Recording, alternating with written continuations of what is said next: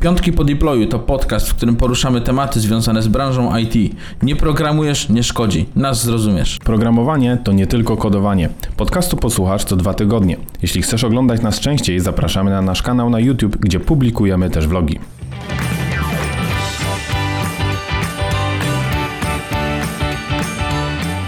Witamy w kolejnym odcinku Piątków po deployu. To 67 odcinek naszego podcastu. W tym odcinku opowiemy o Legacy Software, Refactor czy Rewrite. Mateusz wymyślił taki filozoficzny tytuł i zaraz będzie się z niego tłumaczył. Jeżeli podoba Wam się nasz podcast, to zostawcie ocenę na platformie, na której słuchacie, a jak zasubskrybujecie, to już będzie git.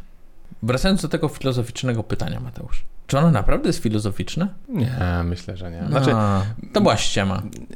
Możecie już słuchać dalej. zależy jak się zagłębisz, ale ogólnie są pewne wytyczne, które pozwolą nam na to pytanie odpowiedzieć. Ale myślę, że zanim do tego pytania przejdziemy, miło rzeczywiście trzeba powiedzieć, czym jest Legacy Software. Legacy Software to ten, to oprogramowanie, które napisaliśmy wczoraj, nie? A, tak, no wczoraj, tak? Programista jak nie wstydzi się swojego kodu napisanego wczoraj, to znaczy, że się nie rozwija. Tak. Dokładnie, dokładnie tak. No, czym jest Legacy Software? To nie jest łatwe pytanie, Mateusz, bo to wszystko zależy od projektu, takiego podejścia w ogóle, osoby, która w ogóle to ocenia, bo dla każdego Legacy Software będzie miało coś innego. Dla jednej osoby Legacy Software to będzie oprogramowanie, którego on nie rozumie. Dla drugiego będzie takie, które ktoś inny napisał. Dla kogoś innego będzie jeszcze takie, które widzi, że jest zagmatwane i, i ma dużo błędów na przykład. To spaghetti. No to można powiedzieć, że spaghetti, no. E, Więc y, no, tych, tych y, jakby definicji może być dużo. I, I teraz w sensie pytanie, czy musimy dać konkretną jedną definicję do tego? Wydaje mi się, że nie. Mhm. Ważne, żeby wiedzieć, co można z tym zrobić. Dobra. To ja może zaproponuję pewną definicję na czas, że tak powiem, tego odcinka. Bo wydaje mi się, że legacy software to jednoznacznie można, można nazwać oprogramowanie, które działa na produkcji, ale lokalnie nie jesteśmy go w stanie na przykład uruchomić, bo nie wiem, bo paczki nie istnieją, bo jest tak stara wersja, że już nie można jej ściągnąć, bo być może różnice systemowe są już tak dużo i zwyczajnie nawet nie jesteś w stanie uruchomić tego projektu lokalnie, żeby wprowadzić jakiekolwiek zmiany. No dobra, ale to, to nie jest taka ogólna definicja, tak? Bo, to, Nie, bo jeżeli ja mogę jedna z uruchomić, jedna z wielu, jedna z Jednym tych, z wielu, nie które ale to tam- powiedzmy, jeżeli nie jesteś w stanie lokalnie uruchomić yy, kodu, to możesz powiedzieć, że masz legacy software, tak? też, Też, no też. też. Bo i patrząc dalej, na przykład ja uważam, że jeżeli właśnie, mm, jakby to powiedzieć, czas poświęcony na maintenance, na backfixing, na utrzymanie ogólnie, na onboarding nowych osób jest zdecydowanie kosztowniejszy i dłuższy niż czas dostarczania nowych feature'ów, albo że jeżeli gruby refaktor albo całkowity rewrite jest bardziej biznesowo opłacalny niż utrzymywanie obecnej aplikacji, to też możemy powiedzieć, że mamy do czynienia z legacy softwarem. Myślisz, że jest sytuacja, w której kompletne przepisanie projektu jest bardziej opłacalne niż refaktoryzowanie w inny sposób? Biznesowo, że to się bardziej opłaca? Myślę, że tego nie można określić, bo to jest najlepsze, że jakby ogólnie przepisanie aplikacji, trochę wyprzedzam, zawsze jest bardziej kosztowne niż na początku no, czyli zakładamy. biznesowo nigdy nie będzie. Ale wydaje mi się, że to bardziej to, co ty mówisz, to może być takim podejściem mentalnym, w sensie ludzkim takim, tak? Mhm. Z tego punktu widzenia ludzkiego. A będziemy mieli problem z głowy. Problem jest taki, że to nie jest wcale problem z głowy. Nie. Bo to nie jest tak, że mm, zaoramy wszystko, czyli to, co mówimy complete rewrite, e, i teraz nagle będziemy już robić tak, że nie popełnimy tych błędów. Problem jest taki, że możemy popełnić inne błędy jeszcze. No, gorzej jakbyśmy jeszcze popełnili jeszcze raz te same. A, no to już w ogóle tam. No bo Miłosz, jeżeli mamy legacy software, to w ogóle refactor czy rewrite są technikami modernizacji. Tak. I można powiedzieć, że y, mamy jakby takie trzy podejścia do legacy software'u i do tego, w jaki sposób tą modernizację możemy zrobić. I one właśnie, tak jak trochę opowiedzieliśmy, różnią się tym naszym podejściem i stopniem ingerencji w kod. Mhm. Jak chcesz je wymienić, Mateusz? Mogę wymienić. To wymieniaj, ja będę dodawał. Dobra. To pierwsze podejście to jest lift and shift. Bardzo mi się podoba ta nazwa w ogóle. Fajna, nie? Nie? A mi się ona tak kojarzy z takim wózkiem widłowym. Wózkiem widłem. No. No. Ale lift. A, Po, no, podnosisz i przesuwasz, Ale nie? zobacz, no. No. No i to jest taka, taka y, technika, która y, mówi o tym, że to często się stosuje przy mm, systemach, które są jakieś on-premise na przykład Mhm. i chcemy je przenieść do chmury. Tak? W jakiś sposób, ok, chcemy sobie tam zrobić vendor locka i tak dalej, cuda na kiju. Teraz się znajdą też krytycy tego, ale powiedzmy, że jest to dobre rozwiązanie dla konkretnie tego biznesowego em, e, y, mm, przypadku. Em, No i przenosimy to po prostu jeden do jeden, mm, jakby starając się nie zmieniać w ogóle y, aplikacji, a na pewno jej działania i jakichś tam innych rzeczy. Po prostu znajdujemy odpowiedniki w cloudowych rozwiązaniach tego, co my mamy y, po prostu już na y, on-premisie. Więc to jest jedno z takich właśnie podejść. I to właśnie podejście zakłada jak najmniejszą ingerencję w obecny kod. Tak, i z jednej strony można powiedzieć, że takie, naj, nie wiem, czy najbezpieczniejsze, pewnie nie. To też wszystko zależy od tego, no, z czego ta aplikacja będzie się tak naprawdę składała, jak ona jest duża. Pytanie, czy lift and shift dotyczy całej aplikacji, czy może być tylko jakiejś części? Bo jeżeli aplikacja składa się z wielu jakby większych elementów, powiedzmy gdzieś tam, dobra, mikroserwisy czy cokolwiek, no to jak my możemy to podzielić też, nie? Bo to nie oznacza, że musimy wszystko przenieść. Większość aplikacji, które są pewnie na rozwiązaniach on-premise będzie monolitem jednak. Bo myślisz, że ktoś ma mikroserwisy i nie Może być też modularnym monolitem O, modularnym monolitem. Tak. Dobrze. Też może się tak powiedzieć. Podejście numer dwa to jest augment i refactor. Mhm. I, I tutaj w tym, w tym podejściu to jest istotne to, znaczy ja widzę w ogóle w tym duży problem. W tym właśnie podejściu. W tym podejściu, Okej. tak. Bo musimy sobie odpowiedzieć na kilka pytań. To. W jaki sposób my będziemy coś refaktorować. Mamy multum tych, tych podejść tak naprawdę. Mhm. I jedno to w jaki sposób. Drugie to będziemy co chcemy konkretnie refaktorować. Musimy Mhm. podjąć decyzję z biznesowego punktu widzenia, bo tu cały czas patrzymy na biznes. To mówimy o czymś, co jest istniejące i tak dalej, coś, co zarabia pieniądze. I nie możemy w to za dużo ingerować, a jeżeli Mhm. ingerujemy, to i tak koniec końców musi to być opłacalne, nie? bo na tym polega biznes. Więc pytanie, co będziemy refaktorować i jeszcze pytanie, w jaki sposób będziemy to refaktorować, tak? Czym konkretnie, jakimi, nie wiem, narzędziami, technikami, podejściem i tak dalej. Więc to wydaje mi się, że jest mega, mega istotne tutaj do tego. No i, i teraz pytanie, no też, też jest kwestia tego, czy robimy to dotyczące całego projektu, czy tylko jakieś po prostu części, wycinka i tak dalej. Mhm. No bo tutaj jest y, y, pytanie też, czy w tym podejściu zmieniamy architekturę całej aplikacji, czy jednak zaczynamy od jakiegoś refaktoru poszczególnych jakby części, ale nie zmieniając jednak całego kształtu aplikacji. Dobra, a czy ty Mateusz refaktor rozumiesz tylko jako modyfikację czegoś? Mieliśmy wcześniej odcinek o, o TDD i mówiliśmy o refaktorze, gdzie masz unit testy i nie zmieniasz zachowania, tak? Tylko po prostu modernizujesz to, tak? Że dostosowujesz, żeby to, nie wiem, lepiej działało i tak dalej, ale, Tak. ale nadal zachowanie miało to samo. Czyli ten refaktor też masz tutaj tak samo, tak samo go w ogóle rozumiesz, tak? Y, Wiesz co, to trochę właśnie cofając się do tej definicji legacy software, która mówię, że jest dość szeroka, to zależy dlaczego uważamy, że ten system jest właśnie legacy. Jeżeli y, na przykład core całej aplikacji działa i on jest ok i jego nie zmieniamy, ale na przykład potrzebujemy trochę frontend y, zmienić, bo już może wygląda jak Windows 2000 albo XP, ma zaokrąglone boki, box shadow i, Tak. i gradienty na przykład, tak, a teraz już chcemy by mieć, e, jak się nazywa teraz, neobrutalizm chyba, tak, Okej. e, podejście, e, no to tutaj być może core aplikacji będzie działał, ale zmienimy na przykład po stronie backendu widoki, czy może przepisamy na przykład na właśnie na e, RESTA, wcześniej było na przykład podejście szablonowe i cały frontend pewnie trzeba napisać. No to wtedy jakby nie, y, wtedy jednak ingerujemy w tą architekturę, no bo zmieniamy szablony na, na RESTA. A być może jeżeli jakby front jest tylko jakimś dashboardem wewnętrznym, korzysta z tego jakaś wybrana część pracowników, którzy go znają, rozumieją i nie ma takiej zmiany. Ale na przykład y, mamy problemy z performance'em, że baza danych jest coraz więcej, coraz więcej operacji jest robionych, no to być może wystarczą jakieś lokalne optymalizacje. Mhm. Więc to, co powiedzieć na końcu, jakie mamy problemy i od tego trzeba w ogóle wyjść. Muszą być zdefiniowane problemy, jakie my mamy w projekcie, bo może być problemem na przykład onboarding osób, tak jak gdzieś tam w poprzednim odcinku Tak. wspomnieliśmy. To w takim razie, jak możemy to w ogóle usprawnić, żeby ten onboarding był in, znaczy łatwiejszy na przykład, tak? Żeby na przykład, nie wiem, dostarczalność feature'ów była dużo szybsza. To teraz pytanie, można sprawdzić na przykład w kodzie, jakie elementy często są zmieniane nie? w kodzie.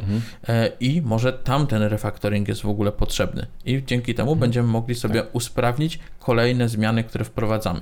Bo z punktu widzenia na przykład dewelopera, on patrzy sobie na jakąś tam funkcję i ona go po prostu denerwuje. Wiem, że są takie, też Mateusz pewnie miałeś takie momenty w projekcie, że siedziałeś i wiesz, ta funkcja mnie tam denerwuje, ja bym ją zmienił.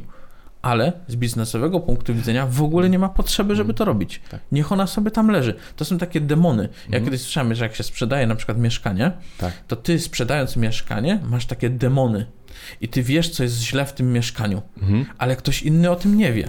I niekoniecznie musisz mu o tym od razu powiedzieć, no chyba, no, nie, nie wiadomo, nie ukrywać jakichś tam wad i tak dalej. Ale na przykład wiesz, że nie wiem, z prawej strony słoń, słońce więcej świeci na przykład, czy coś, nie? No i ty wiesz, że o, to strasznie ci w ogóle przeszkadza. To o tym się nie mówi. No i No. tak samo może być właśnie, właśnie tutaj, nie? Że to są te demony, które tam masz, no i możesz to pominąć po prostu i patrzeć z biznesowego punktu widzenia. Więc refaktor sam w sobie nie jest łatwą sprawą, jest trudną. To jest walka z demonami w ogóle, które mamy. Bo my, jako osoba, która chce, chce się dobrze tym czuć, w tym kodzie po prostu, żeby to robić. Nie? No. No i teraz zwracasz uwagę na to, co konkretnie biznes wymaga do tego, żeby zmienić. I tam trzeba to zoptymalizować i zrefaktoryzować, a nie rzeczy, które tobie się po prostu wydają. Czyli znajdujemy konkretny problem i konkretny problem rozwiązujemy. Dziękuję. Dobrze, to teraz, jeżeli właśnie tak jak powiedziałeś, znamy te konkretne demony, te konkretne problemy i mamy pomysł na ich naprawę, a ten trzeci krok, przechodząc do niego, który się nazywa właśnie Complete Rewrite, co jeżeli my w ogóle tego problemu, źródła naszych problemów nie jesteśmy w stanie znaleźć? Czy to jest wtedy właśnie dobry moment, żeby zacząć rozważać przepisanie całej aplikacji? To jest taki bardzo, bardzo dużo skutków za sobą niesie takie complete rewrite. Bo teraz pytanie, czy ten complete rewrite będzie wyglądał w taki sposób, że my stary system, który mamy, nadal musimy utrzymywać, a obok piszemy nowy, Tak. który, no mówię, tak jak już wcześniej wspomniałem, ryzyka będą takie, że y, możemy powielić błędy, które były. Ok, jest to mniejsze ryzyko, ale możemy stworzyć sobie nowe, bo na przykład wiemy, że na przykład korzystamy sobie, nie wiem, przykładowo z y, Rabita. Tak? Mamy selery jakieś na przykład i tak dalej, mamy kolejki, tak? I teraz mówimy, kurde, przecież teraz to my kawki będziemy używać, nie? Używasz kawki i masz inne problemy, tak? Z którymi musisz się w ogóle mierzyć. Więc może to nie jest wcale dobre rozwiązanie, bo pierwsze jak ktoś sobie pomyśli complete rewrite, to powie, dobra, użyję innych technologii. Wszystko tak? zacznę na nowo. Teraz na nowo, teraz użyję, tu mieliśmy wcześniej, nie wiem, Reacta, będziemy robić w Nextie, z czymś tam jeszcze i tak dalej, tak? W, po backendzie będziemy używać, mówię, o innych kolejek, z, nie napiszemy w Django, napiszemy w Fast API i zrobimy coś jeszcze innego, tak? I to jest complete rewrite, to jest complete rewrite z gigantyczną liczbą konsekwencji. konsekwencji. A, bo zobacz, bo ty przedstawiłeś Complete Rewrite przez pryzmat technologii i często tak deweloperzy właśnie myślą, że ja już wykorzystam to, to, to i to, ale jednak tym źródłem często, znaczy często, przepraszam, może nie często, ale nie muszą być kwestie technologiczne. Mogą być kwestie jakby w ogóle e, właśnie mm, optymalizacji albo konfiguracji tego. Być może stack technologiczny jest y, dobry, ale dług technologiczny jest tak, du- tak duży, że na przykład deployment nie może być zautomatyzowany, bo coś gdzieś nie działa i nie jesteśmy w stanie do tego dojść. Albo jakby nie możemy polegać na testowaniu, bo jaką jakby podejście do testów, technikę testowania, typy testów byśmy zastosowali, zawsze jakieś błędy przemykają. A może stack jest ok, tylko po drodze jakby niekonsekwentna implementacja została przeprowadzona. Oczywiście, że tak. Tylko to, co wspomniałem, to właśnie często deweloperzy chcą rozwiązać problemy innymi technologiami. Po prostu. Bo według nich, jeżeli ta technologia tutaj się nie sprawdziło, to my użyjemy innej. Bo ona hmm. rozwiąże nam te problemy. I może na pierwszy rzut oka rozwiąże, ale hmm. pojawią się też właśnie inne. To, co wspomniałeś, że gdzieś tam mamy jakiś deployment i coś nie działa, nie możemy zautomatyzować i tak dalej, nie wiem, czy bym się pokusił o complete rewrite, bo to może bardziej wynikać z tego, że nie, może nie mamy konkretnie kompetencji w zespole do tego, żeby ten problem rozwiązać. A najważniejsze, co będzie w projekcie, moim zdaniem, to namierzenie problemów, jakie w ogóle są. A potem znalezienie osób, które będą ten problem potrafiły rozwiązać i niekoniecznie przychodząc i mówić, łapanie to trzeba zaorać, nie? Trzeba. I trzeba zasiać na nowo. Łapanie, kto panu tak? Ło, no, po, popsuł. Popsuł. O Jezus, ale popsuł, tak. E, a to powiedz tak, bo to spytam się o Twoje doświadczenie, bo pomijając różne projekty, które, e, nad którymi pracowałeś tutaj, dłuższe i krótsze, byłeś też zaangażowany w pewien startup, e, który rozwijałeś od samego początku, który przez wiele lat jakby też utrzymywałeś. I oczywiście, gdybyś wtedy podejmował decyzję z wiedzą, którą masz dzisiaj, domyślam się, żebyś zrobił inaczej, jakby to już obecnie nie działa, bardziej z powodów biznesowych niż technologicznych, ale to spytam się e, z Twojego właśnie doświadczenia, czy na jakimkolwiek etapie tego projektu no, refaktorować, pewnie refaktorowaliście gdzieś, ale czy rozważałeś jakby całkowity rewrite tej aplikacji, e, czy z biegiem czasu on był jakby, jak ty do tego podchodzisz? Oczywiście i on nawet się odbył, ten complete rewrite, to, mhm. to tak, y, bo uznaliśmy, że a mieliśmy sobie tutaj um, te szablony napisane, a że tutaj za dużo tych rzeczy potworzyliśmy i tak dalej i zrobimy sobie szablony inaczej teraz, mhm. tak, bo użyjemy nowszej wersji, dużo łatwiej było nam tak naprawdę napisać od nowa jakby aplikację, mhm. um, niż tam, bo z Django z jakiejś tam wersji chyba z 1.3 na 1.4 chyba był problem z przejściem, czy z 1.2 mhm. na 1.3 yy, i uznaliśmy, że przepiszemy to w ogóle i zrobimy, zrobimy inaczej. No i tak, bo zmienił się też design, więc zmieniły się trochę wymagania. Mhm. No też faktycznie jakby biznes też pokazał coś innego, że trzeba było zrobić to w ogóle w inny, w inny sposób. Performance nie domagał i tu był błąd, który też popełniliśmy, bo użyliśmy nowych, innych technologii które niekoniecznie znaliśmy. Mhm. Na przykład mieliśmy problem z wyszukiwarką i mówiliśmy, a źle ta wyszukiwarka działa, to był jakiś tam zwykły like w Postgresie. Mhm. E, no to użyliśmy Solara, Apache Solar. Mhm. I dobra, to teraz tak. Tylko pod tym kryło się tyle różnych rzeczy z problemami. Mhm. Wtedy jeszcze nie używaliśmy w ogóle Dockera, więc to postawione było i na serwerze tam, mhm. w, że tak powiem, w normalny sposób e, i my lokalnie też mieliśmy, więc ciężko było to w ogóle też utrzymywać, mhm. więc to, co powiedziałem o tych problemach z wykorzystaniem wykorzystaniem innych technologii, to bazuje właśnie na tym, co ja sam, okay. jakie błędy popełniłem tak naprawdę, nie? I wybierając te inne rozwiązania, wtedy myślałem, że a, teraz będzie lepiej też, tylko bardziej to mm, wyglądało tak, że ja nie, wtedy nie rozwiązywałem problemów biznesowych, a rozwiązywałem moje zachcianki które ja miałem, bo mhm. ja chciałem użyć czegoś nowego, bo ja chciałem użyć czegoś mhm. innego. I to często w projektach na pewno się y, pojawia też, nie? To jak z biegiem czasu oceniasz ten rewrite? Wtedy z dzisiejszą wiedzą Zrobiłbyś go wtedy jeszcze raz, czy nie zrobiłbyś? Kurde, patrząc na to, jak ja pisałem kod, to ten rewrite mógłbym robić co miesiąc, nie? I przepisywać na nowo całą aplikację. Tylko czy o to w ogóle chodzi, nie? Mhm. Y, Myślę, że y, no miałem do pomocy osobę doświadczoną też, więc ona mi pomagała w tym, żeby trochę wyjść na prostą z tego wszystkiego, mm. bo niektóre problemy, które się pojawiały, to nie potrafiłem w ogóle ich wtedy mm. rozwiązać. Y, myślę, że dałoby radę to wszystko mm. zrobić bez tego complete rewrite po prostu, nie? Ale to okay. wtedy pamiętam, że to takie, a mam, to jest trochę innym nastawieniem siadałem do tego projektu, bo mhm. było takie, że a, siadam do czegoś nowego teraz, teraz mhm. już jest spoko, nie? Tych demonów już tam nie ma.